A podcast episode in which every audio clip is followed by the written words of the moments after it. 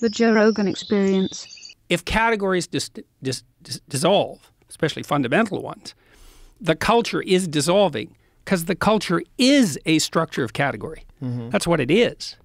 Right. So, and in fact, culture is a stra- culture is a structure of category that we all share. So we see things the same way. Well, that's why we can talk. I mean, not exactly the same way, because then we'd have nothing to talk about. But roughly speaking, we have a bedrock of agreement. Uh, that's the Bible, by the way. So I just walked through the Museum of the Bible in Washington. That was very cool. It's a very cool museum. so the structure. That's what the Bible Yeah, it's what I figured out. I've been I just figured this out this week. So it was a cool it was a cool thing to walk through because it's it's chronological. They have one floor which is the history of the Bible. Mm. But it's not exactly that. It's really what it is is the history of the book. Now, in many ways the first book was the Bible. I mean literally because at one point there was only one book. Like as far as our Western culture is concerned, there was one book. And for a while, literally, there was only one book, and that book was the Bible. And then before it was the Bible, it was a you know it was scrolls and it was writings on papyrus, and but it was we were starting to aggregate written text together, and it went through all sorts of technological transformations, and then it became books that everybody could buy, the book everybody could buy, and the first one of those was the Bible, and then it became all sorts of books that everybody could buy. But all those books, in some sense, emerged out of that underlying book. And that book itself, the Bible isn't a book, it's a library, it's a collection of books. And so, what I figured out was partly because I was talking to my brother in law, Jim Keller, who's the world's greatest chip designer and has now designed a chip that's as powerful as the human brain, which is optimized for artificial intelligence learning, by the way.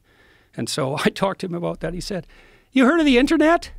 I said, Yeah, Jim, I've heard of the internet. He said, This is way more revolutionary than that. So, in any case, we were talking about meaning in text because we were talking about translation and the problem of understanding text. And Jim said, the meaning of words is coded in the relationship of the words to one another. And the postmodernists make that case that all meaning is derived from the relationship between words. That's, wrong because, well, what about rage? That's not words. And what about moving your hand? That's not words. So it's mm-hmm. wrong, but, but part of it's right because the meaning we derive from the verbal domain is encoded in the relationship between words.